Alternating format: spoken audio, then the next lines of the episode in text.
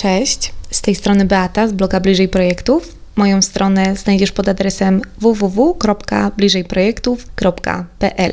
Zarówno blog, jak i ten podcast skupiają się na tematyce zarządzania projektami. Chcę być wsparciem dla osób, które pragną pracować w projektach, czy to jako kierownicy, czy koordynatorzy, albo też PMO. Mam nadzieję, że będę mogła Wam trochę podpowiedzieć, trochę Was zainspirować, czy pokazać jakieś zagadnienie z innej perspektywy. Więcej informacji na mój temat znajdziecie w zakładce o mnie na blogu bliżejprojektów.pl. I dzisiaj odcinek numer 12 powoli zbliżamy się do końca pierwszej serii, bo wymyśliłam sobie, że pierwsza seria będzie miała 13 odcinków i będzie to przedostatni odcinek. Moim gościem jest Agnieszka, która pełni rolę product managera, a w przeszłości była również product ownerem. A można nawet powiedzieć, że łączyła te dwie role. W tym odcinku Agnieszka opowie, jak wyglądała jej droga do zostania product ownerem czy product managerem, biorąc pod uwagę to, że jej historia i jej wykształcenie było długo związane z muzyką klasyczną. Agnieszka opowie również, na czym polega praca product ownera, czym ta rola różni się od roli product managera. Będziemy także rozmawiać o codziennych wyzwaniach product ownerów czy product managerów oraz o tym, jak ważna jest dokumentacja oraz statystyki w pracy product managera i co one nam tak naprawdę mówią. Żeby już nie przedłużać, serdecznie zapraszam Was do słuchania.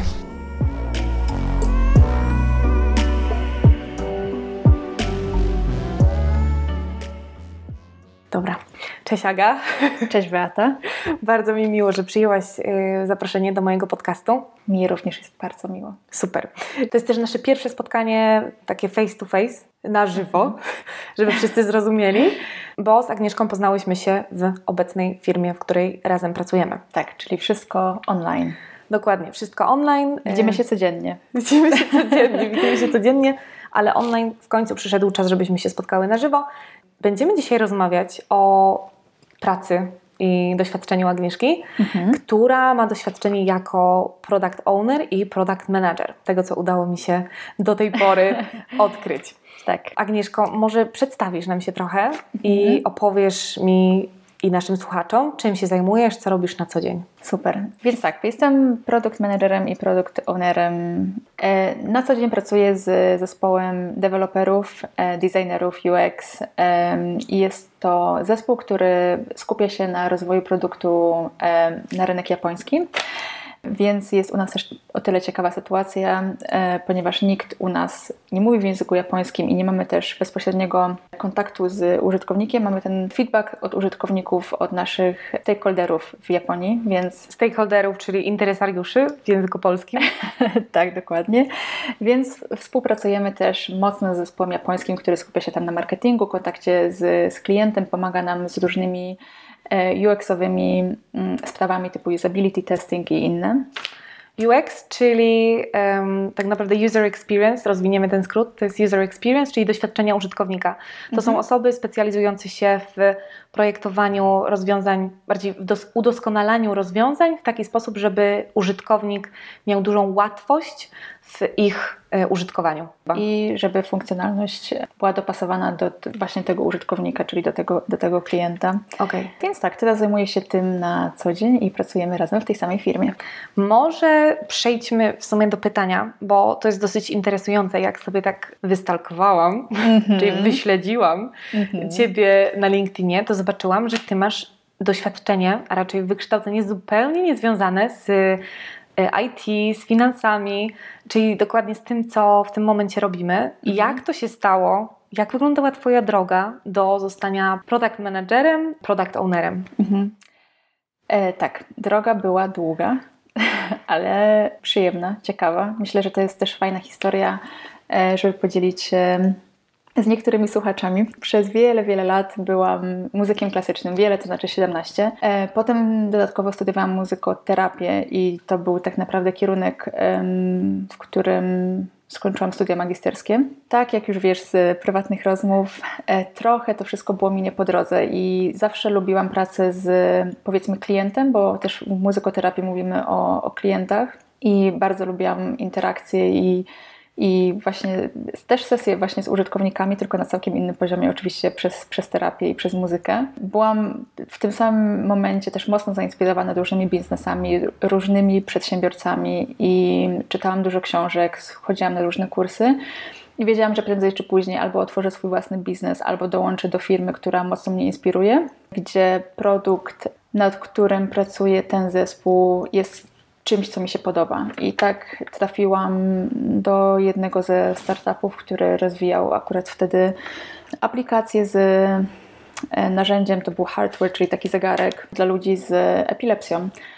I to było niesamowite doświadczenie, moje pierwsze doświadczenie po wielu latach zajmowania się muzyką, gdzie mogłam pracować i z klientami, i też trochę nad produktem. I tak naprawdę wszystko się zaczęło. I potem i, i moja ciężka praca, i też odpowiedni ludzie, którzy pojawili się na mojej drodze, którzy dali mi szansę i to, to, to jakby sprowadziło się do tego, że mogłam rozwijać się jako product manager, product owner. Czyli wydaje mi się, że takie dwa czynniki. Moja chęć kształcenia się jako product manager i też ludzie, którzy dali mi szansę, prowadziło się do tego, że całkowicie zmieniłam swoją ścieżkę kariery. To jest bardzo inspirujące. Myślę, że pokaże wielu osobom, że jeżeli chcemy, to przy okazji, e, jeżeli pojawią się sprzyjające okoliczności i ludzie na naszej drodze, którzy nas wesprą w, w realizacji naszych celów, naszych marzeń, to myślę, że będziemy w stanie faktycznie przekwalifikować się z zupełnie innego kierunku, bo no, muzyka, product owner, tak. y, troszkę faktycznie to jest y, dość inspirująca historia. A jeśli mówiłaś o kursach, to czy te kursy jakby wymagały dużych, nie wiem, nakładów finansowych, czy bardziej czasowych? Wydaje mi się, że czasowych. Jest e, w dzisiejszych czasach jest mnóstwo materiałów które są dostępne za, za darmo. darmo. I tak naprawdę każda jakaś postać, którą może myślimy, że na przykład podziwiamy, ma jakieś kursy, a może też jakieś książki, czy inne narzędzia, które oferują i, i zawsze jest zazwyczaj coś, co jest za darmo. Na przykład jest jakaś podstawowa forma tego kursu za darmo i potem można na przykład sobie dokupić kurs pełnowymiarowy, który już wtedy kosztuje jakieś pieniądze. Jest mnóstwo materiałów, jest mnóstwo artykułów, e, szkoleń, nawet filmików na YouTubie wydaje mi się, że czasami warto sobie posłuchać ludzi, którzy mają coś mądrego do powiedzenia przez swoje podcasty, którymi dzielą się na, na YouTubie, albo na przykład przez swoje blogi, przez swoje profile na LinkedInie i od tego można też naprawdę zacząć. Tak, myślę, że warto czasami też nawet napisać do jakiejś osoby. Wydaje mi się jak najbardziej e, tak, to jest prawda. Do tego, jak myślisz o produkt managemencie e, jako o dziedzinie, większość osób, które ja spotkałam, na przykład na meetupach w Krakowie, albo online, właśnie na kursach, albo w ogóle w naszym miejscu pracy, albo w moim poprzednim miejscu pracy, są to ludzie, którzy mają zazwyczaj, i to też pokazują statystyki produkt managerów w Krakowie, kilkuletnie doświadczenie. Jest bardzo ciężko w tym momencie znaleźć ludzi, którzy na przykład mają 15-20 lat doświadczenia, więc tak naprawdę naprawdę e, z doświadczenia i poznawania tych ludzi wiem, że jedziemy na tym samym wózku tak naprawdę, czyli wszyscy jesteśmy powiedzmy początkującymi menadżerami, produkt menadżerami, którzy oczywiście chcą się uczyć od tych doświadczonych i do kogoś, kto doświadczył więcej od nas, ale tak naprawdę jest tych ludzi niewiele, więc e, można do nich napisać, czytać ich książki i tak naprawdę próbować na, w swojej firmie i w swoim zespole tego, co się przeczytało, tego, co się nauczyło e, gdzieś w internecie albo od kogoś bardzo ciekawe jest to, że faktycznie istnieje mało osób z takim kilkunastoletnim doświadczeniem mhm. w tej dziedzinie. Mhm. Nie było na taką skalę i teraz jest rzeczywiście dużo e, więcej ludzi, którzy mają takie zawody. Też na przykład są szkoły, które skupiają się na przykład na produkt managemencie i są kursy i tak naprawdę możesz studiować produkt management. Nie, nie jestem pewna, czy w Polsce, ale wiem, że, że, że są takie szkoły. Więc wiem, że ze statystyk, na przykład w Krakowie, że oczywiście są takie osoby, które mają wieloletnie doświadczenie, ale dużo więcej jest tych, które, które mm, to doświadczenie mają kilkuletnie. I tak naprawdę nie jest to wiele lat, ale jest to też na tyle e, fajne, że wszyscy właśnie możemy się od siebie uczyć i jakoś się wspierać w tym dokształcaniu. Aga, na czym polega właściwie praca product ownera albo product managera? Bo teraz to mm, jakby wykonujesz myślę, podobne. W poprzedniej firmie byłaś product ownerem i product, i product managerem, tak. a teraz jesteś bardziej product managerem. Wydaje mi się, że w, w, obecnym miejscu pracy jestem i tym, i tym. I okay. może jest to dość e, staromodne podejście. Wiem, że niektórzy to jest, nazywają coś takiego, takie podejście właśnie old school, żeby być jednym i drugim jako jedna osoba. Ja zdecydowanie wolę takie podejście, to znaczy być produkt managerem i produkt ownerem w jednym. Niektórzy myślą, że są to dwie osobne role, to znaczy w teorii produkt owner jest osobą, która zarządza backlogiem, skupia się na priorytetach, mocno pracuje z zespołem deweloperskim, omawiając właśnie priorytety, które znajdują się w backlogu, myśląc nad roadmapą i nad e, wymaganiami do tych e, user stories. I teraz przy, muszę Cię przerwać, przepraszam, tak. za dużo słów, które mogą zostać niezrozumiane. Backlog, y, product backlog to jest rejestr produktu, czyli zbiór mhm. najważniejszych priorytetów, które mają być, które mają być wprowadzone, wytworzone bardziej przez zespół deweloperski. Mhm. User stories, czyli historyjki użytkowników tak. w formie ja jako użytkownik mhm. chcę tego i tego, aby realizować taki taki cel. Mniej więcej tak wyglądają historyjki użytkownika. Tak, jest to historyjka, fajnie, że mówisz, że to jest historyjka, bo tak naprawdę e, dużo osób śmieje się z tej nazwy user story, ale jest, jest w tym dużo prawdy, bo myślisz sobie, właśnie myślisz sobie, jestem użytkownikiem, jestem na przykład, możemy nazwać tego użytkownika Beata, jestem Beatą, która wchodzi na taką platformę albo korzysta z takiej aplikacji i co ta Beata dzisiaj chciałaby zrobić na tej aplikacji, co, po co ona tutaj jest, co ona, wiesz, jakie jest zadanie, które, które ma do wykonania. Więc tak, jest to tak naprawdę e, historyjka, czyli e, zbiór requirements, wymagań. czyli wymagań, które mają sprawić, żeby właśnie ta Beata mogła wykonać to, wykonać daną czynność, tak. Okay. Więc to jest taka e, historyjka o przykładowej Beacie, która na przykład chciałaby osiągnąć coś przez jakąś aplikację, przez jakąś funkcjonalność i wypisujemy wtedy wszystkie, wszystkie wymagania i wszystkie rzeczy, które muszą się wydarzyć, żeby to osiągnąć. Mhm, okej. Okay. Chyba to były wszystkie angielskie E, angielskie. Dobra. Okay. Więc tak, to jest product owner. Jeżeli chodzi o produkt managera, wydaje mi się, że jest to praca, która skupia się bardziej na przyszłości produktu. E, są też różne definicje z tego, ale myśli, mówimy tutaj dużo w kategoriach wizji tego produktu, takiego idealnego stanu produktu, do którego dążymy. Może być to też długoterminowo, ale też coś, co chcemy na przykład osiągnąć w najbliższych miesiącach. Strategia, czyli takie nasze, mówimy o tym, co chcemy osiągnąć i jak to osiągniemy, czyli strategia, czyli to, jak do tego dojdziemy i jak będziemy do tego dążyć. E, czyli taki też e, może plan akcji możemy powiedzieć, czyli to jest w mojej głowie to jest bardzo myślenie o przyszłości produktu, o tym, co się z nim dzieje, jak użytkownicy wchodzą z nim w interakcję, co można poprawić, czy, czy jest jakaś innowacyjność, którą możemy wprowadzić, jakie są zmiany. Więc powiedziałabym, że to jest bardziej wysokopoziomowe myślenie na temat e, produktu, jego analiza i planowanie przyszłości. Okej. Okay. No ładnie to rozgraniczyłeś. Myślę, że będzie, będzie zrozumiałe dla naszych słuchaczy. Hmm. Jak wygląda typowy dzień jako product manager albo jako product owner? Czy są w ogóle jakieś takie typowe dni? Czy są takie powtarzalne zadania? Czy to jest cały czas coś nowego? To zależy od dnia, tak naprawdę. Wydaje mi się, że są części stałe. E, jeżeli pracuje się w Scrumie, to są oczywiście spotkania, które ma się ze swoim zespołem, które odbywają się regularnie. I, I, to są takie części stałe, powiedzmy, każdego tygodnia. Ja przychodząc rano do pracy, lubię patrzeć na e, statystyki, które interesują mnie, bo na przykład może jest e, akurat jakiś Mamy na przykład na produkcji jakiś e, AB test i bardzo bym chciała zobaczyć, jakie są. Co to jest AB test? E, AB test to jest test, gdzie pokazujemy jednej grupie użytkowników w takiej najprostszej wersji, wersji A i drugiej grupie użytkowników wersję B i sprawdzamy, e, czy ta wersja, która jest nowa, która jest czymś, która jest właśnie tą wersją B względem tego, co jest aktualnie na produkcji, potwierdza jakąś hipotezę, którą mieliśmy opracowując ten test. Um, Czyli czy jest lepsza po prostu? Czy jest lepsza, tak, lepsza względem tego, co myślimy jest lepsze dla użytkowników oczywiście, czyli okay. patrzymy na jakieś metryki, które zaświadczą o tym, czy rzeczywiście odnieśliśmy sukces, czy nie tym, tym AB testem. Czyli przychodzę rano i na przykład patrzę na wyniki AB testu, może coś się wydarzyło ciekawego w nocy.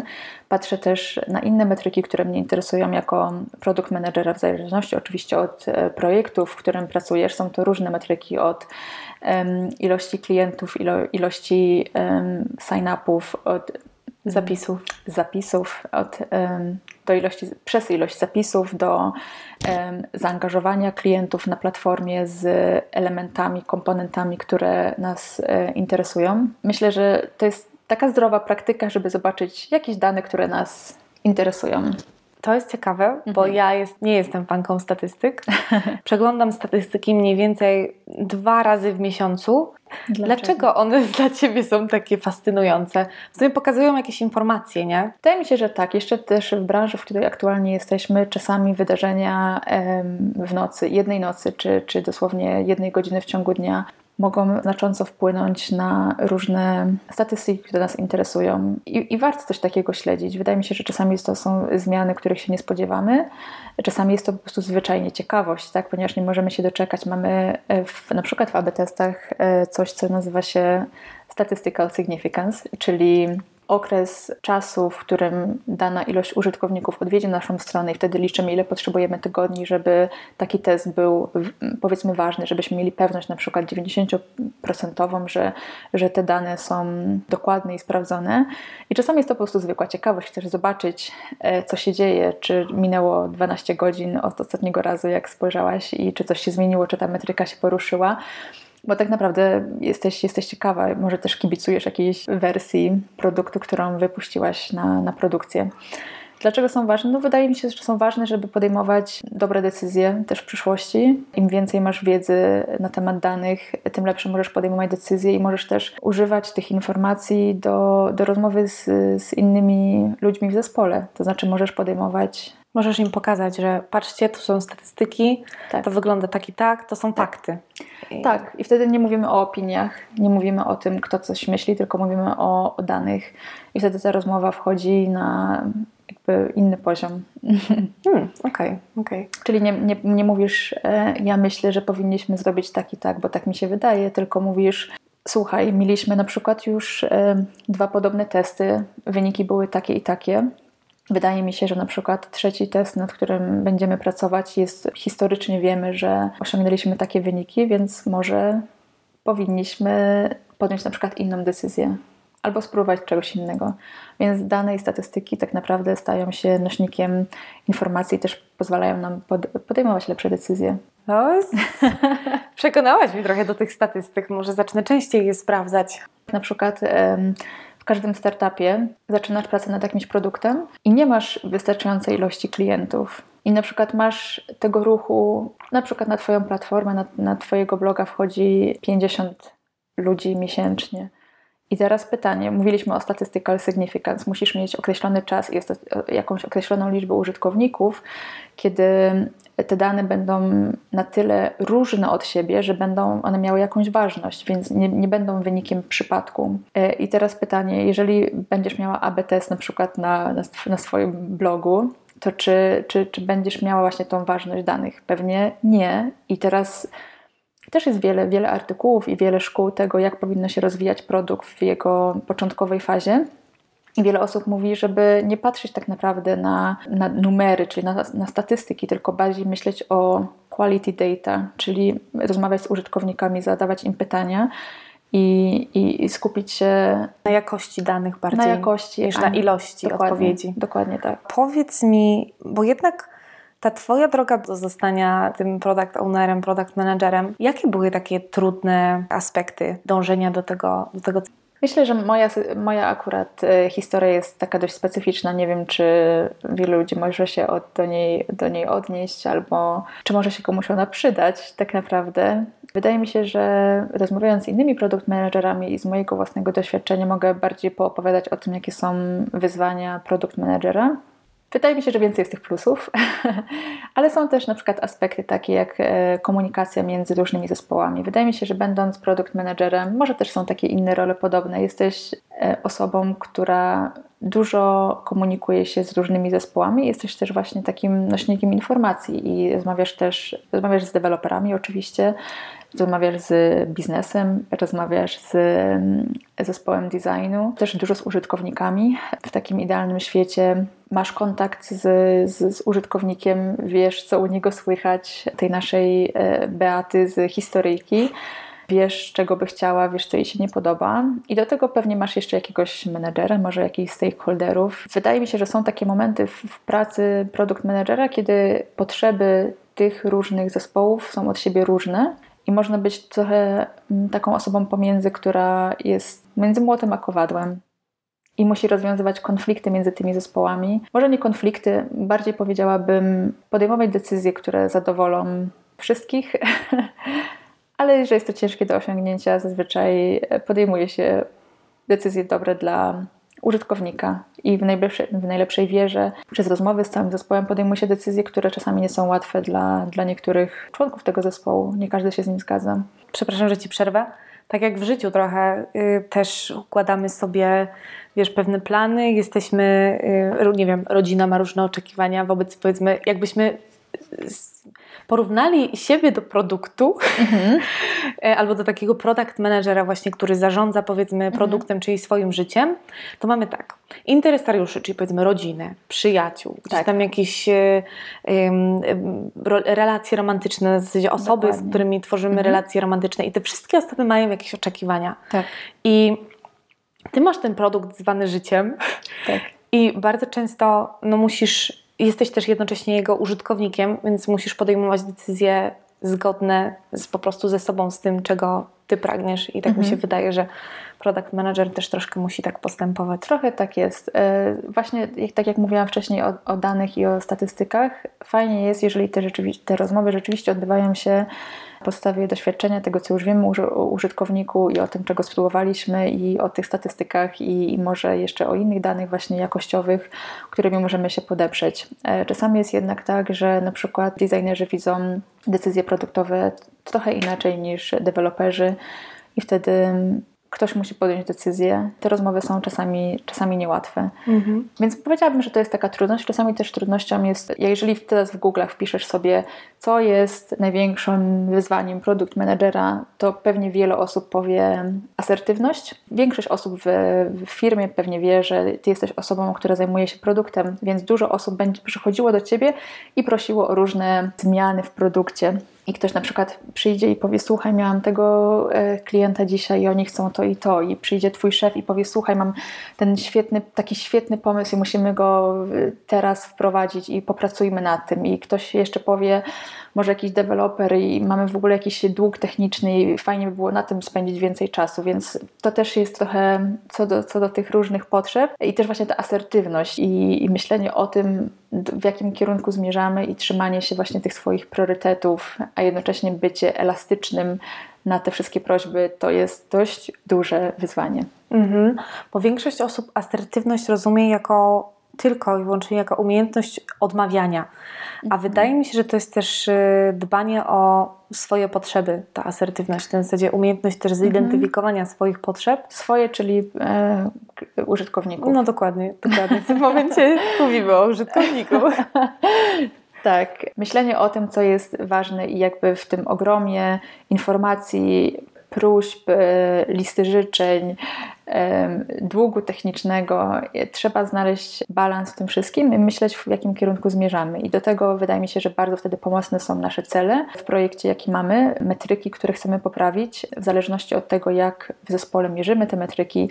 Ja jestem przyzwyczajona do, do systemu OKR-ów, czyli Objective and Key Results i, i budując właśnie takie OKR-y, myślimy o tym, gdzie zmierzamy, co chcemy osiągnąć i wtedy łatwiej prowadzić takie rozmowy z ludźmi, którzy proszą nas o zmiany w produkcie, myśląc sobie, czy ta zmiana, czy to, o co jestem proszona, wpływa na, na metryki, które, które mierzę przez moje okiary, czy, czy może to jest coś, co, co nie jest częścią akurat na teraz. A jeżeli jest to coś bardzo, bardzo ważnego, czy jestem w stanie zmienić na przykład swoje, swoje cele i czy, czy możemy być na przykład elastyczni. Więc tak, to są ciężkie rozmowy, ale y, odbywają się dość często.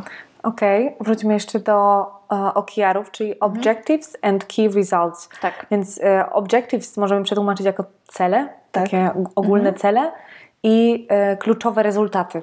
Tak, pewno jest to framework, czyli ramy postępowania do organizacji swojej pracy w zespole i myślenia o tym, w jakim kierunku nasz zespół zmierza, ale też firma. Nasze, nasze cele jako zespół produktowy powinny być w idealnym świecie połączone z celami naszej firmy, czyli to nie są to nie jest samozwańczy zespół, który myśli sobie, a teraz będziemy pracować nad tym. Fajnie by było, żeby firma miała swoją strategię i te zmiany produktu są częścią tej strategii. Okej, okay, a są jakieś sposoby, jak mierzyć powiedzmy efektywność albo produktywność tych zespołów? Jak ta praca przebiega? Inaczej, dostajesz to, co mierzysz. O, tak. Super. Dostajesz to, co mierzysz, więc jak będziesz mierzyć, nie wiem, y, prędkość dostarczania jakiejś, czy tam szybkość dostarczania jakiejś funkcjonalności, powiedzmy, nowych produktów, no mhm. no to będziesz, będziesz to dostawała szybko, ale nie wiadomo, czy jakościowo dobrze, nie? Tak, tak, tak. Znaczy na pewno można to połączyć jakoś ze sobą i są też, e, świetna jest e, rola tutaj pomocna technical lead, czyli, czyli takiego... Lider techniczny. Lider techniczny, który jest przyjacielem produkt managera i Tutaj na tym polu tworzenia produktu e, na pewno, na pewno są jakieś rzeczy e, ważne dla zespołu technicznego, których, z których nie można zrezygnować i dla każdego zespołu technicznego, w zależności w jakim stylu pracujemy, będą to inne rzeczy, tak, ale wytwarzanie e, produktu szybko na pewno nie jest czymś, z czego deweloperzy będą się cieszyć, z czego będą zadowoleni, więc są na pewno jakieś podstawy, jakieś zasady pracy zespołu deweloperskiego, gdzie nie można pójść na kompromis. Więc ta szybkość, no, w zależności jak ją, w zależności jak ją chcesz mierzyć, są to w moim poprzednim zespole, zespołem deweloperskim skupialiśmy się na tym, ile mamy rzeczy in progress, to w znaczy, trakcie? W trakcie. I chcieliśmy tak naprawdę doprowadzić do tego, że jedna osoba skupia się na jednej rzeczy w tym samym czasie. To znaczy, jest to metryka, która pokazuje, ile rzeczy robisz naraz. I to dąży tak na, to jest bardzo podstawowa teoria i sposób myślenia tego, że jeżeli nie musisz zmieniać kontekstu cały czas i skupiasz się na jednej rzeczy i to jest jedyna rzecz, która, którą masz dowieść, to dowiedziesz ją szybciej i dowiedzie się lepiej. Może jest to coś kontrowersyjne, aczkolwiek jak sobie pomyślisz o tym, ile ludzi zmienia kontekst i jest na przykład proszonych o to, żeby pracować nad czymś innym, bo w międzyczasie czekasz na innego dewelopera, który dowiedzie swoją część, a może ktoś inny pisze testy, bo się podzieliłaś y, z innym deweloperem pracą i ty kodujesz, ktoś pisze testy. Jeżeli skupisz się na tym, że chcesz dowieść to jak najszybciej, tą funkcjonalność, tą funkcjonalność mhm to będziesz prowadziła do tego, żeby to jak najszybciej, jak najszybciej zrobić. Więc to była jedna nasza metryka i oczywiście też e, cycle time, czyli od momentu rozpoczęcia pracy nad jakimś funkcjonalnością do momentu wypuszczenia na produkcję. Czyli cały cykl jakby życia e, tak. tej powiedzmy funkcjonalności, czy tam mhm. cykl życia e, danego przyrostu, tak, tak. to nazwijmy. Tak, tak, tak.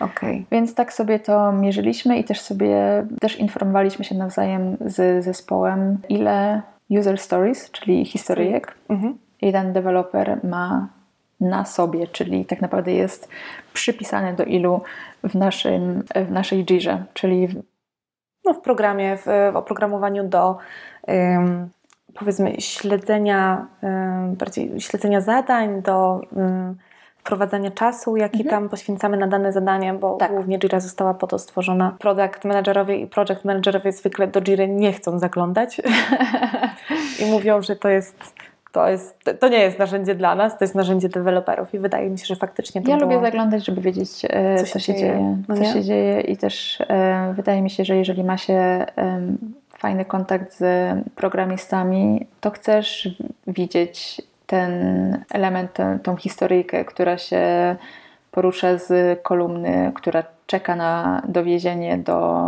kolumny, która mówi done, czyli dowiezione, mhm. ale chcesz, chcesz widzieć to, że, że, że coś się porusza i, i, coś się zmienia. Tym bardziej na przykład, jeżeli pracujesz w pole skramowym, gdzie masz cele sprintu i ustalasz na przykład, co chciałabyś osiągnąć w danym sprincie, to, to chcesz widzieć, że coś się dzieje. Jeżeli nic się nie rusza, to, to, to może warto się dowiedzieć, co się dzieje. Fajnie, jeżeli wszyscy używaliby tego samego narzędzia, i e, wydaje mi się, że im więcej narzędzi, tym jest więcej zamieszania. Tak. Wydaje mi się, że te, teraz już jest więcej świadomości tego, że ludzie nie lubią tego, jeżeli muszą zaglądać codziennie do, do, do, różnych jakichś dokumentów, sprawdzać. Lubią mieć wszystko w jednym miejscu. Jira jest fajna o tyle, że tam też można ustawić sobie mm, dobrze właśnie swój cycle time, swój, swój lead time e, zespołu, dowiedzieć się ile jest. Można ustawić po prostu dużo statystyk, które Cię interesują, które śledzisz, więc nie ma potrzeby do mm, ekstraktowania tak. dodatkowego, tak. nie? Ale potrzeba trochę chęci. Trzeba też pomysłu, bo na przykład jeżeli y, sama nie potrafisz tego zrobić, czy czujesz po prostu jakieś ograniczenia, jeśli chodzi o Jira i jej funkcjonalność, to możesz na przykład podzielić się pomysłem, jaki masz i wtedy, jeżeli twoje jest myślenie i twoja jest idea, twój jest zamysł, ktoś ci może z tym po prostu pomóc, jeśli chodzi o samo wykonanie, ale trzeba mieć chęć do tego, żeby zrozumieć, co się chce osiągnąć, do czego są Ci potrzebne te metryki, dlaczego w ogóle je zbierasz, co z tym zrobisz, kto na nie będzie patrzył i jakie są konsekwencje patrzenia na to. Dokładnie. No i przeszłyśmy tak y, płynnie do tematu dokumentacji, tak mi się wydaje. Mój ulubiony. tak, dlatego stwierdziłam, że go poruszę. Tak. Powiedz mi, dokumentacja w projektach zwinnych, mam takie pytanie, robić czy nie robić? Takie filozoficzne. Jak górnolotnie.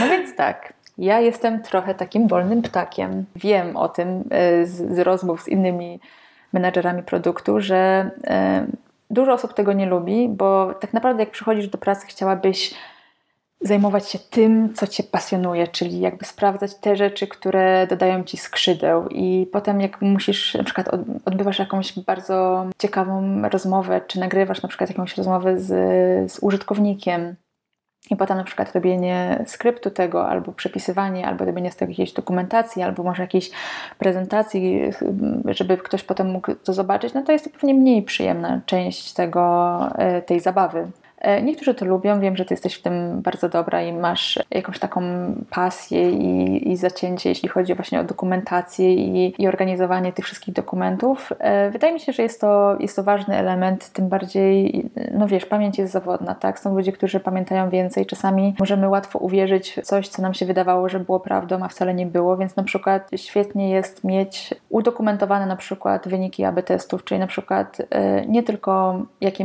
metryki mierzyłaś, ale potem analiza tego i do czego doszłaś, czyli na przykład jaką miałaś hipotezę, co z tego wyniknęło, jakie decyzje zostały podjęte, jakie są następne kroki, czy na przykład robimy kolejne iteracje, jaka była decyzja e, i potem wiesz, że na przykład jeżeli w przyszłości będziesz zajmowała się tym segmentem i masz to dobrze opisane i udokumentowane, możesz się do tego odnieść i być mądrzejsza o tą wiedzę, którą ktoś kiedyś już sprawdził, przetestował i podejmować po prostu lepsze decyzje. Więc jeśli chodzi na przykład o dokumentację tego, co się osiągnęło, Wydaje mi się, że jest to y, zdrowa praktyka, która wymaga dużo pracy. Tak, oczywiście, że wymaga dużo pracy, ale właśnie tak jak powiedziałaś, to jest ważne, żebyśmy w przyszłości mieli się do czego odnieść, żebyśmy mogli zobaczyć ten postęp, który udało nam się osiągnąć, mhm. bo nie mając y, dokumentacji, właśnie powiedziałaś, że mam pasję do dokumentacji. Ja mam pasję do tego, żeby porównywać to, co udało mi się osiągnąć w, w danym odcinku czasu, bo wtedy mam powiedzmy takie suche fakty, że ok, w tamtym momencie byłam w takim i w takim stanie, tutaj nie wiem, minęły dwa miesiące i jest tak i tak, więc już widzę tą zmianę po prostu mhm. na papierze, jakby widzę, co się zadziało, bo tak jak też wcześniej wspomniałaś, pamięć ludzka jest bardzo zawodna, naprawdę, tak. bardzo zawodna. E, ale wiesz, to to nie jest, wydaje mi się, coś, co, co, ludzie robią celowo, tylko Czasami na przykład pamiętasz coś, co chcesz pamiętać, dlatego że na przykład e, coś jest Twoim faworytem, jeśli chodzi o jakieś rozwiązanie, albo może masz jakiś e, do czegoś emocjonalny stosunek. Wiesz, ludzie o tym często nie mówią, ale tak naprawdę to nie przywiązuje się do swoich pomysłów, swoich rozwiązań, swoich ulubionych produktów które są bliskie na, naszemu sercu i czasami możemy ten obraz tego, co się wydarzyło, albo jakie były wyniki, albo kto co powiedział, mieć inny. Dlatego na przykład też, jeżeli mówimy o rozmawianiu z użytkownikami, e, dobrą jest praktyką e, po pierwsze nagrywanie tych rozmów, oczywiście za zgodą użytkownika, a, a, po drugie analizowanie tego przez dwie osoby. To znaczy, jeżeli nie może uczestniczyć w tych mm, usability testing, powiedzmy, nie, nie możemy mieć dwóch osób, to dobrze, żeby była jedna osoba, która to nagrywa, a potem druga osoba, która będzie mm, przesłuchiwała i miała swoje własne notatki i swoją własną analizę. I, i dlatego mm, są w produkt managementie takie praktyki stosowane i rekomendowane, żeby właśnie nie było tej jednostronności, która nie jest celowa, jest po prostu naturalne dla nas, tak, że widzimy to, patrzymy na coś przez pryzmat własnego doświadczenia, własnych przekonań. przekonań tak. Tak, bardzo często właśnie to się też zdarza, na przykład rozmawiamy w trójkę i dana osoba powiedziała coś na przykład w moją stronę i ja poczułam się urażona, i na przykład pytam cię później, ej, sądzisz, że on mnie obraził, czy coś w tym stylu? A ty mówisz, ej, nie, on tylko żartował. W zasadzie nasz odbiór może być zupełnie inny.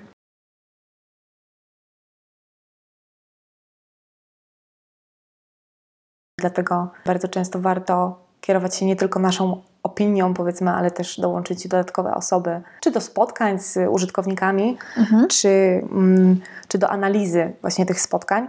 A czy są jakieś konkretne właśnie takie wyzwania związane z pracą w, w zespole, z, zespołem powiedzmy deweloperskim? Czy są jakieś takie konkretne wyzwania? Mhm. E, to zależy na pewno w jakim zespole pracujesz i jak zespoły deweloperskie są podzielone, czy jest to duża firma, czy jest to mała firma. Nawet w, w naszej większej firmie są zespoły, które na przykład procentowo obliczają sobie, powiem teraz takim językiem może trochę brzydkim, ile czasu spędzają na biznesie, a ile czasu spędzają na rzeczach technicznych. Więc są, są to rozmowy, które często odbywają się między właśnie produkt managerem, produkt ownerem i liderem technicznym. Ile, ile czasu spędzamy na sprawach i feature'ach technicznych, powiedzmy, czyli e, tym na przykład też długu technicznym albo innych rzeczach, które, które są potrzebne na przykład do, do pracy nad infrastrukturą albo są na przykład nad jakąś innowacyjnością, nad jakimiś usprawnieniami, a ile czasu spędzamy nad pracą nad projektami i tak, tak zwanym biznesem. Więc to wydaje mi się, że są e, rozmowy dość, dość ciężkie i w zależności, no, to nie musi być na przykład, może, może być e, to rozmowa na przykład z, z liderem technicznym, procentowo. Możemy sobie na przykład określić, że 70% spędzamy na tym, a 30% spędzamy na tym, albo na przykład jest to czasami jedna osoba, która w zespole jest oddelegowana, żeby zajmować się na przykład jakimś problemem technicznym, a reszta pracuje na przykład nad biznesem. Może, mogą być też inne e, układy czy ustalenia, uzgodnienia między członkami zespołu, na przykład, że cały, przez cały tydzień zespół jest wycięty i skupia się na długu technicznym albo nad, nad innymi technicznymi rzeczami. Więc wydaje mi się, że to są rozmowy, które muszą się odbyć i, i każdy troszeczkę ciągnie w, twoją, w swoją stronę, czyli to są takie trochę negocjacje wewnątrz zespołowe, e, które się często odbywają, więc no, to jest takie na przykład wyzwanie. Tak, to jest takie wyzwanie. Mhm. Okej, okay. a jak się wyznacza te priorytety, będąc product managerem, będąc product ownerem? Mhm. Masz jakieś techniki, czy, mhm. czy, czy jak to wygląda? Wiesz co, wydaje mi się, tak jak wcześniej e, powiedziałam na temat OKR-ów, jest to dość fajny framework, czyli metoda do tego, żeby sobie jakoś tą pracę podzielić i nadać strukturę tej, tej pracy naszej. Nasz zespół produktowy, każdy zespół produktowy, chyba że jest jedynym zespołem produktowym i na przykład jesteś headem produktu, to oczywiście Ty wyznaczasz tą, tą wizję odgórną produktu, ale dobrze by było, żeby firma, w której pracujesz, miała jakiś obraz, do czego, do czego dążymy. Nieważne, czy to jest nasza teraz duża firma, czy to jest, czy to jest mniejsza firma, ty, ty wiesz na główne kanały w tej firmie, na czym się skupiają, co chcą osiągnąć, jaka jest wizja tej firmy, do czego dążymy, na, na, kim się chcemy skupić. Jest tyle tak naprawdę rzeczy, które możemy robić w tym samym czasie i my potrzebujemy jakiegoś kierunku. Jeżeli go nie nadajemy wewnątrz e, produktu i produkt nie jest tak naprawdę tym, tym zespołem, który nadaje ten kierunek, to musimy patrzeć na przykład na odgórne zespoły, czy na szefostwo, czy na, na firmę i jak oni to widzą. Fajnie jest myśleć sobie o misji naszego produktu, naszej firmy i dopasować do tego nasz, nasz produkt. Jeżeli myślimy na przykład o OKR-ach, bardzo często pracuje się w kwartalnym e, podziale pracy, czyli planujesz swoją pracę na 3 miesiące i myślisz sobie, zastanawiasz się razem ze swoim produktem, ze swoim może menedżerem, ze swoim szefem, uzgadniasz to, prosisz ludzi o feedback, czy na temat tego, czy idziesz w dobrym kierunku. I myślisz sobie, jako produkt manager, ja sobie przynajmniej zawsze myślę, na czym chcę się skupić w najbliższych trzech miesiącach. I wtedy właśnie ta dokumentacja, o której mówiłyśmy, jest bardzo przydatna, bo możesz sobie zrobić taki przegląd największych problemów, największych bolączek naszego użytkownika. I jak myślisz sobie o tym, nie tylko co jest największym problemem, ale też jakiej ilości użytkowników to dotyka. Czy te użytkownicy, którzy mm, borykają się z tym problemem, czy to jest ta grupa docelowa, na której się chcemy skupić? Czy my chcemy najbardziej rozwiązywać problemy tej grupy użytkowników, czy może skupiamy się na kimś innym, ponieważ na przykład taka jest odgórna misja i, i wizja tak naprawdę naszej firmy, więc my musimy wziąć wszystko to pod uwagę. E, bardzo łatwo jest zmienić tory, dlatego że przyjdzie na przykład e, kolega czy koleżanka z innego zespołu i powie: Słuchaj, mamy tego użytkownika na telefonie i oni tak bardzo chcieliby to rozwiązać, ale okazuje się, że rozwiązanie tego problemu dotyka na przykład niewielkiej grupy użytkowników, a jest bardzo drogie w implementacji, tak? Więc my musimy podejmować takie decyzje i myślimy o tym, co chcemy osiągnąć. Czyli nie myślimy jak to osiągniemy. Nie myślimy o tym, jakie to będą rzeczy, które my zaimplementujemy. Nie myślimy o tym jeszcze właśnie tym takim jak, czyli how, Myślimy mhm. o tym, co chcemy, czyli o tej takiej wizji tego, co byśmy chcieli zmienić w przyszłości, co ma największy potencjał, co jesteśmy w stanie też e, dowieść z zespołem deweloperskim, zespołem designerów. Czasami musimy mierzyć też się z, z, z rozmiarem i z możliwościami naszego zespołu i wtedy obieramy ten, obieramy ten kierunek tak naprawdę biorąc pod uwagę te wszystkie czynniki. Wydaje mi się, że poza rozwiązywaniem problemów też ważna jest innowacyjność i, i wprowadzanie ulepszeń. A czy warto, żeby właśnie w wyznaczaniu priorytetów uczestniczyły też właśnie osoby techniczne? Warto. Tak, jeśli chodzi o Kiarę szczególnie, to dobrze pokazać te, te, te cele e, liderowi technicznemu, skonsultować, poprosić o feedback. Czy to się da zrobić, nie? Czy to w ogóle jest wykonalne? Jak najbardziej. Wiesz, wiesz co, tak jak mówiłam wcześniej, to ty w momencie planowania okierów nie wiesz jeszcze, co dokładnie zrobisz, żeby to osiągnąć, ale wiesz, co chcesz osiągnąć. I to jest takie, takie, taka zmiana myślenia. To znaczy, na przykład, wiesz, że chcesz usprawnić na przykład ten segment albo to doświadczenie użytkownika, ale nie ogranicza się do tego, że ty wiesz dokładnie, że zrobisz to tak i tak. Bo takie myślenie zakłada, że ty już wiesz, a myślenie e, agile'owe zakłada, że ty będziesz przechodziła przez ten taki discovery phase, czyli taką e, fazę odkrywczą, gdzie ty dowiesz się, jakie rozwiązanie doprowadzić do, celu, który chcesz. Więc bardziej można myśleć o, o, celach, można powiedzieć to liderowi technicznemu, jakie masz plany, na, na, czym chcesz się, na czym chcesz się skupić. Jeżeli masz jakieś rozwiązanie już w głowie, jakiś taki konkretny feature, można oczywiście to skonsultować, ale wydaje mi się, że zawsze fajnie jest posłuchać innej perspektywy. Osoby techniczne mają całkiem inne spojrzenie, myślą innymi kategoriami, więc dobrze usłyszeć tego, tego feedbacku. Też Twoje własne produktowe okiary są wynikiem Twojej inicjatywy, inicjatywy zespołu, ale też feedbacku i kogoś, kto, kto zarządza może całością produktu, jeżeli jest, to, jeżeli jest to większa firma. Więc tak naprawdę będzie ten końcowy rezultat taką mieszanką feedbacku różnych osób. Czasami na przykład my planujemy sobie swoje okiary, bo wydaje nam się, e, mówię tutaj o okiarach, ale tak naprawdę może być to też Mogą być też te inne formy stawiania sobie celów swojego, swojego zespołu. Czasami my patrzymy na to ze swojej perspektywy, ale ktoś inny może mieć na przykład pół który bezpośrednio rozmawia z, z klientami przez telefon. To jest e, skarbnica wiedzy ogromna, gdzie ludzie, a menadżerowie, którzy zarządzają tymi zespołami, świetnie, e, jest to świetne rozwiązanie, jeżeli oni mają na przykład statystyki, albo są nam w stanie powiedzieć, na przykład przez ostatni miesiąc mieli tyle i tyle skarg z takiego i takiego powodu. I to jest taka nasza baza, gdzie my jako menadżerowie możemy na przykład rozważyć e, ten kierunek jako coś, na czym chcemy się skupić, ponieważ okazuje się, że jest to problem klientów, który jest wynikiem działania naszego produktu, ale my dowiadujemy się tego nie z naszych na przykład badań, ale e, na przykład z feedbacku e, osób, które dzwonią, które są właśnie na, dzwonią, mamy kontakt na przykład z call center, więc czasami nasze cele i nasze projekty, na których chcemy się skupiać, są wynikiem nie naszej własnej pracy i naszych własnych odkryć, ale innych zespołów, które przychodzą do nas i mówią o problemach albo o, o pomysłach, które, które oni mają, ale my jako zespół produktowy e, wprowadzamy je w życie. Mhm, w ten sposób.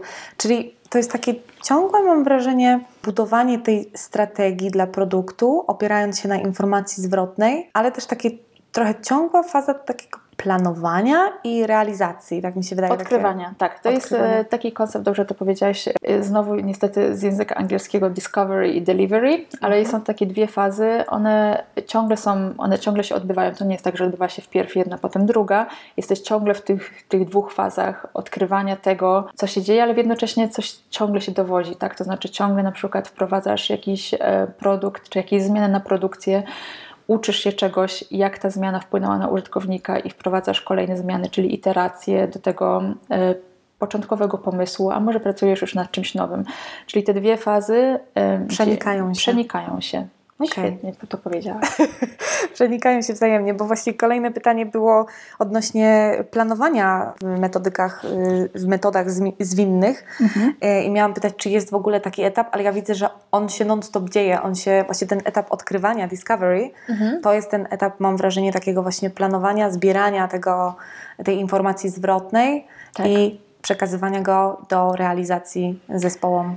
Jak najbardziej. Wiesz co, ja sobie lubię myśleć o tym o, jako o takiej e, kuli śnieżnej, mhm. która, jak sobie pomyślisz, spada, leci sobie w dół mhm. i zbiera coraz więcej informacji i rośnie. Tak. I jedno nakręca drugie.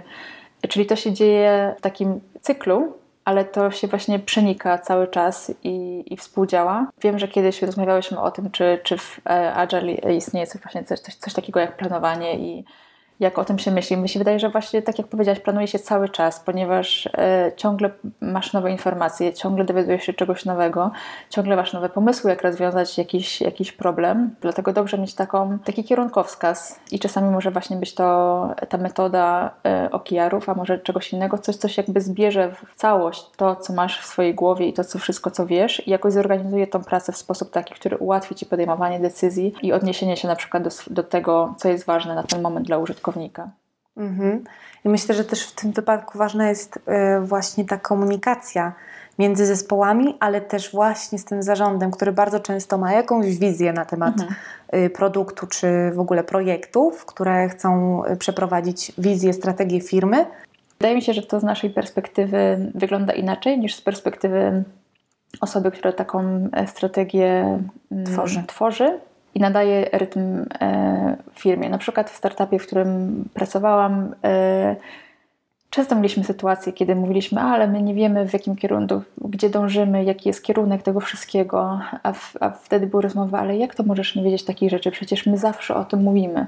Czyli to jest właśnie to takie um, over communication, czyli komunikowanie za bardzo, mhm. komunikowanie Twojej, wiesz, dużo osób się z tego śmieje, na przykład misja, misja, wiesz, co to znaczy misja, tak? W korpo to już w ogóle, że, że ludzie w ogóle w to nie wierzą, ale można to rozbić na mniejsze zespoły i, i myśleć sobie o swojej strategii, czyli takie komunikowanie do skutku. Jeżeli ktoś usłyszy to już tyle, tyle razy, że już ma ciebie dosyć, to znaczy, że osiągnęłaś swój cel. Więc może um, wydaje mi się, że te osoby u góry, u góry myślą, że one się komunikowały, ale może jest to komunikacja do tak dużej publiczności i do takiego zasięgu e, nie ma tych rozmów, może też właśnie takich e, bezpośrednich, gdzie ludzie mogą zadawać pytania i też może nie ma struktury w firmie, która egzekwowałaby od tych ludzi, że oni muszą dowieść i dostarczyć jakieś rezultaty bazując na tej strategii, czyli nie ma takiego połączenia, takiego łącznika między strategią firmy i tego, nad czym my pracujemy. Więc no, czasami tego nie ma, czasami tego nie komunikują, a czasami może komunikują, ale my nie słuchamy, więc y, może trzeba po prostu komunikować więcej i częściej. Tak, albo komunikować też w taki sposób, co to oznacza konkretnie dla ciebie. Dokładnie, tak. Ja się z tym bardzo zgadzam. To znaczy, jak to, co ktoś coś mówi poza teorią, wpływa na twoje, tak jak mówiłaś, co ty robisz, przychodzisz do pracy i co robisz. Jak to, co ktoś przedstawił na jakimś slajdzie, w jakiejś prezentacji, wpływa na moją codzienną pracę. Jak to się przekłada, to jest bardzo ważne co to dla mnie oznacza. Czy ja muszę, czy, czy, ktoś się mnie kiedyś zapyta, dlaczego na przykład ja poszłam w tym kierunku, a ktoś oczekiwał czegoś innego. Więc to musi być rozmowa, która się toczy na wszystkich poziomach i trzeba o tym dużo mówić. Ze swoimi menedżerami na przykład też.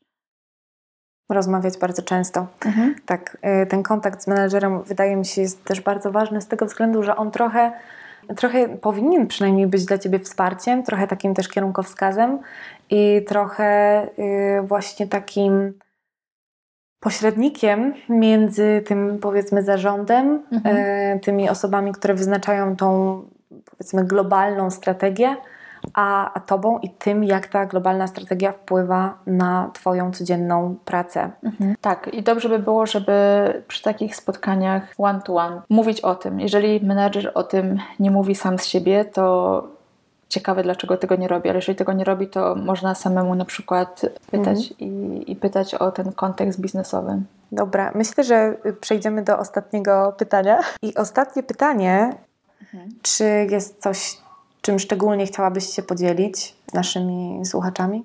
Wydaje mi się, jeśli myślisz poważnie na temat e, produkt managementu i jeśli masz też taką historię podobną do, do mojej, to znaczy, że, że zajmujesz się tym jako coś nowego w Twoim życiu. Chociaż wydaje mi się, naprawdę wierzę, że dla wielu osób, mimo to, że może ktoś ma e, inny background i studiował coś innego, produkt management to jest coś, co jest w fazie odkrycia i ludzie, którzy pisali książki 10 lat temu, piszą teraz kolejne edycje tych książek, poprawiając siebie samych, więc to jest coś, co jest bardzo dynamicznym sektorem i, i, taką dziedziną, która się bardzo rozwija. Wydaje mi się, że czytanie książek i rozmawianie z mądrymi ludźmi to jest naprawdę niesamowita siła. Pytanie ludzi, którzy czegoś doświadczyli, kontaktowanie się z przedsiębiorcami, którzy mają produkt menedżerów, którzy na przykład osiągnęli coś, co ty chcesz osiągnąć, na przykład pracujesz nad jakimś projektem, to jest coś nowego, nie wiesz jak to zrobić i pytanie tych osób e, o radę, czyli dotarcie do osób, które wiedzą więcej od ciebie, po to, żeby nauczyć się na co zwracać uwagę w takich projektach. I to jest też, wydaje mi się, świetne w roli produkt managera, że będąc w projektach, które angażują wiele zespołów, umiejętnością na wagę złota jest zadawanie mądrych pytań. To znaczy, nie ty musisz być osobą, która jest najmądrzejsza w pokoju, ale ty jesteś osobą, która prowadząc tą rozmowę i, I do pewnego stopnia decydując o przyszłości tego produktu, produktu, wie, jakie zadać pytania. To znaczy, ma umysł analityczny i myśli o tym, co może pójść nie tak, co, o co zapytać, o co zapytać tą osobę, co, co, e, co powinniśmy zrobić, jak to połączyć z innymi działami. Więc to wszystko, wydaje mi się, można osiągnąć przez doświadczenie, rozmowy z ludźmi, którzy już coś takiego przeżyli, doświadczyli i czytanie książek. To znaczy, wydaje mi się, że książki, czyli taka inspiracja do tego, żeby, żeby działać, czyli e, osłuchanie się z, z, z, czymś, co już się wydarzyło w jakiejś firmie gdzieś kiedyś i, i potem eksperymentowanie tego, tego, co się przeczytało w, we własnym zespole. Wydaje mi się, że, że wymaga to dużo odwagi, żeby poddać się takim eksperymentom w własnym zespole i warto to robić i, i zobaczyć, co się dzieje. Zazwyczaj ludzie reagują dość pozytywnie. Więc tak, wydaje mi się, że książki, mądrzy ludzie, trochę kursów. Trochę kursów, czy tam darmowych materiałów nawet, które możemy znaleźć. Tak, brzmi jak e, przepis na zupę. Szczypta tego, szczypta tamtego, troszkę tutaj i będzie pyszny posiłek. Dokładnie. No, okej, okay, możesz mieć przepis, ale ty możesz mieć zupełnie inny smak niż ta e, osoba, która ją robiła. Bo możesz używać innych składników i możesz mieć inny gardek. I, I możesz dostosować te składniki do siebie. Tak, i możesz właśnie dobrać taki smak, który będzie dobry dla osoby, która będzie jadła ten posiłek. Pięknie, naprawdę zrobiliśmy piękne podsumowanie. Myślę, że y, naszym słuchaczom bardzo się spodoba, zwłaszcza porównanie um, produktu do zupy. Dokładnie. Dokładnie. Dzięki wielkie Aga za tą rozmowę. To ja Ci dziękuję. Mam nadzieję, że ten odcinek trochę Was zainspirował i pokaże Wam, że naprawdę można zostać product ownerem albo product managerem, niekoniecznie będąc związanym wcześniej z branżą, czy to z branżą IT, czy to z branżą finansową. I jak dużo zależy od naszych chęci oraz od, oczywiście od y, trochę szczęścia do ludzi, których spotkamy na naszej drodze, ale myślę, że przede wszystkim liczy się tak jak Agnieszka mówiła, ciężka praca i chęć do nauki, chęć do zadawania pytań, odwaga do zadawania pytań, do zadawania mądrych pytań. Chociaż ja uważam, że nie ma głupich pytań, są po prostu rzeczy, których mamy prawo nie wiedzieć i nie ma w tym zupełnie nic złego. Jeśli ktoś z Was ma jakieś pytanie dotyczące czy to zarządzania produktem, czy projektem, to możecie się ze mną skontaktować. Możecie się skontaktować z moimi gośćmi, bo zwykle umieszczam ich sylwetki na moim Instagramie. Linki do Instagrama zawsze umieszczam w opisie odcinka, więc możecie sobie mnie znaleźć i po prostu zostawić mi jakąś wiadomość prywatną. Szykuję się powoli na ostatni odcinek, który już mam nagrany i zobaczymy. Później zobaczymy, jak będzie wyglądała przyszłość tego podcastu. Tak żeby te rozmowy były dla Was jeszcze bardziej inspirujące, jeszcze bardziej wartościowe. Dzięki wielkie za słuchanie, dzięki za wsparcie i do usłyszenia.